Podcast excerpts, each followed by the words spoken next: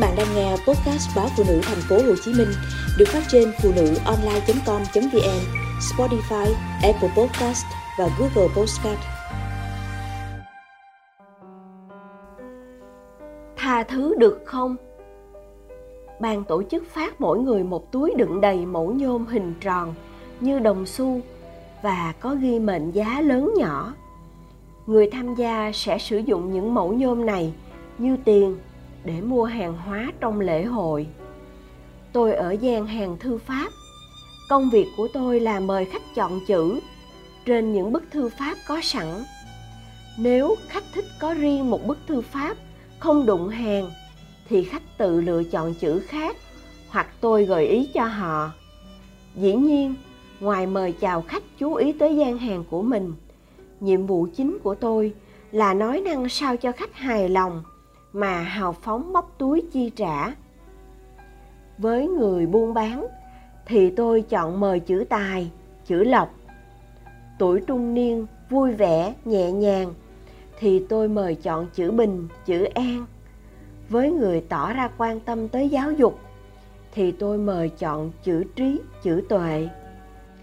Người lớn tuổi được tôi mời chọn chữ phúc, chữ thọ. Giữa quan cảnh lễ hội những bức thư pháp lay lay trong gió nhẹ, bỗng đẹp đẽ một cách khó tả. Những con chữ bình thường chợt trở thành điều gì đó ý nghĩa hơn chính nó. Khu ẩm thực ồn ào, khu vui chơi sôi động, khu trưng bày hoa rộn ràng, rủ rê tạo dáng chụp hình.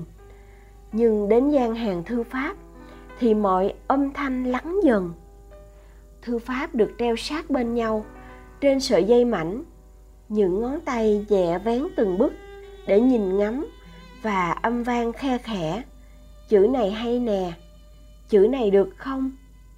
Có những người khách khiến tôi chẳng cần nói năng gì, vì cách họ nhìn nhau tràn đầy nâng niu. Dĩ nhiên là chữ hạnh phúc. Cặp vợ chồng đứng tuổi, chọn chữ mái ấm. Đôi lứa trẻ trung chọn hai bức đều là chữ yêu để tặng cho nhau. Tôi thích nhất những vị khách là đôi lứa trẻ trung. Vì sự bẽn lẽn đỏ hồng đôi má của cả hai người khi cầm trên tay chữ yêu. Và vì sự hào phóng nữa, không cần hỏi giá trước và cũng không cần đếm. Cứ thò tay vô túi, bốc một nắm tiền, bỏ vô thùng.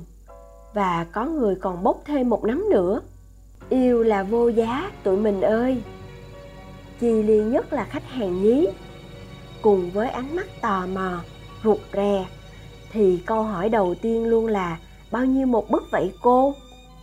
Ông đồ gãi đầu tính toán sát sàn sạc giá giấy, giá mực và bao công sức, rồi thì thầm vô tai tôi. Với bọn nhóc này thì nói giá bằng viên kẹo cũng được rồi ráng mời chào đám khách yêu để bù lại. Cả gian hàng cười rộ, khiến bầy khách nhí mở to mắt ngạc nhiên lồ lộ thắc mắc. Người lớn mặc áo dài khăn đóng, trịnh trọng vậy mà cũng biết cười ồn ào sao. Từ sáng đến giờ, tôi được khen là dẻo miệng, khéo mời chào khách. Mà lúc này thì tôi bối rối vì khách nhí chọn chữ chẳng theo quy luật nào. Không cháu không lấy chữ cha mẹ đâu. Cháu thích một chữ cha thôi. Miệng dẻo, tôi im bặt, vì sợ lỡ mình nói gì đó làm tổn thương trái tim bé bỏng, không được có mẹ bên cạnh. Rồi thì đôi môi nhỏ xinh phụng phịu phân bua.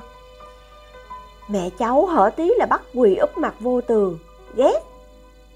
Tôi nín cười, hình dung cảm xúc của người phụ nữ khi đứa con mang bức thư pháp về tới nhà. Ờ thì dạy dỗ con cái luôn là điều khó nhất đời. Tóc bím thắt nơ hồng, lần lượt vén từng bức thư pháp, nhìn ngó cẩn thận. Trong khi lượt khách nhí tản dần, thì cô bé vẫn đứng đó, ngần ngại nhìn tôi. Cháu muốn chữ gì để cô tìm giúp cho? Tôi nói cháu muốn chữ bà nội. Câu trả lời bằng giọng lý nhí. Hơn một lần, tôi định cầm bút viết đơn ly hôn. Nhưng bỗng nhớ tới cô bé, tôi ngừng lại. Không có sẵn chữ bà nội, nên cô bé phải ngồi đợi khá lâu để chờ bức thư pháp mới viết xong khô mực. Lần lượt, các khách nhí tung tăng chạy đi còn lại một mình cô bé nhìn ngó mông lung, đâu đó bằng đôi mắt trống trải. Tất cả đều im lặng.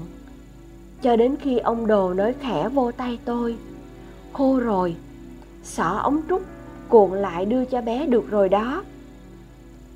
Cầm bức thư pháp và nói cảm ơn cũng rất lý nhí.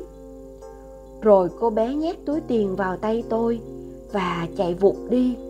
Tôi chẳng biết làm gì khác là bỏ túi tiền còn căn phòng vô thùng, trong sự nín lặng của mọi người. Có lẽ đối với cô bé, bà nội đáng giá toàn bộ tiền có được là tất cả trên đời. Bà nội rất cưng cháu và hẳn là khéo tay nữa. Nhìn kìa, mái tóc thắt bím rất đẹp và còn được thắt nơ hồng xinh. Đâu khác gì những đứa trẻ được chăm sóc chu đáo những trận to tiếng. Vợ chồng đặt lên bàn cân, đong đếm.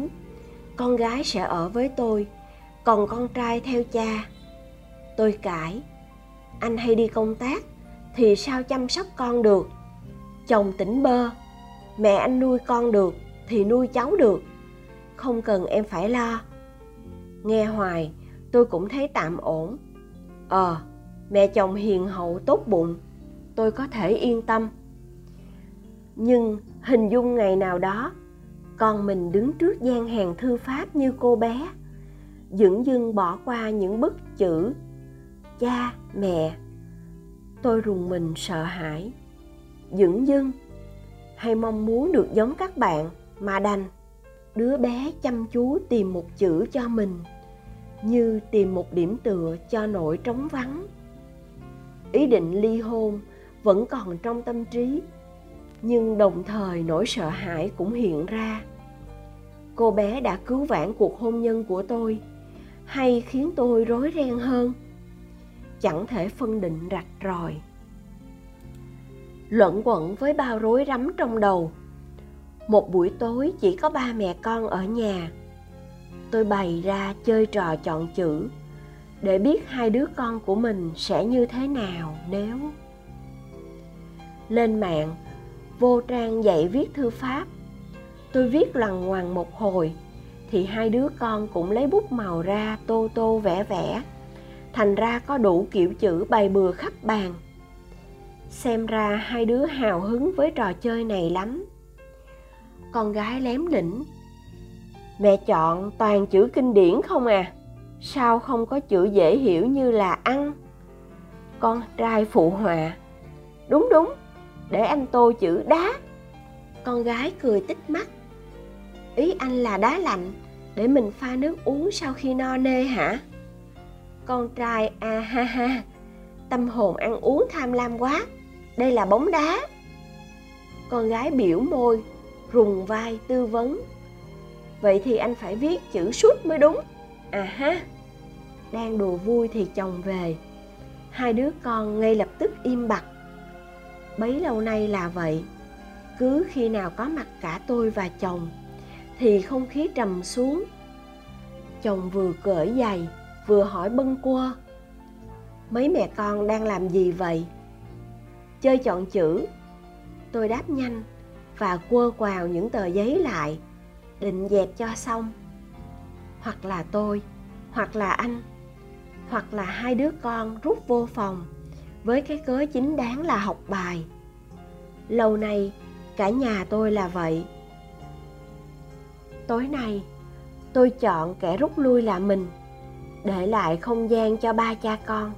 Tôi đi vô phòng. Sau lưng, vang giọng con trai.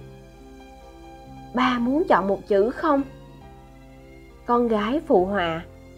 Chọn chữ nào vui vui nghe ba. Sáng hôm sau tôi thức dậy và nhìn thấy bên gối mình là tờ giấy có chữ tha thứ. Nước mắt tôi tuôn trào, đắng cay và cả nhẹ nhõm. Tôi nhận ra mình chờ mong chồng nói điều này. Nghĩa là anh đã chịu nhận lỗi. Không phải tại tôi nhỏ nhen, ích kỷ, ghen tuông bóng gió như anh từng kết tội ngược. Tha thứ được không? Không biết, chưa biết nhưng chỉ mới tự hỏi mình thôi mà đã thấy dễ chịu hơn nhiều. Mới hay, nuôi nấng buồn giận khiến người ta nặng lòng biết mấy. Tha thứ được không? Nếu không, thì tôi sẽ mãi nhớ đến cô bé đó với nỗi ám ảnh về sự trống vắng sẽ đến với hai đứa con của mình. Nhưng chỉ vậy thôi sao?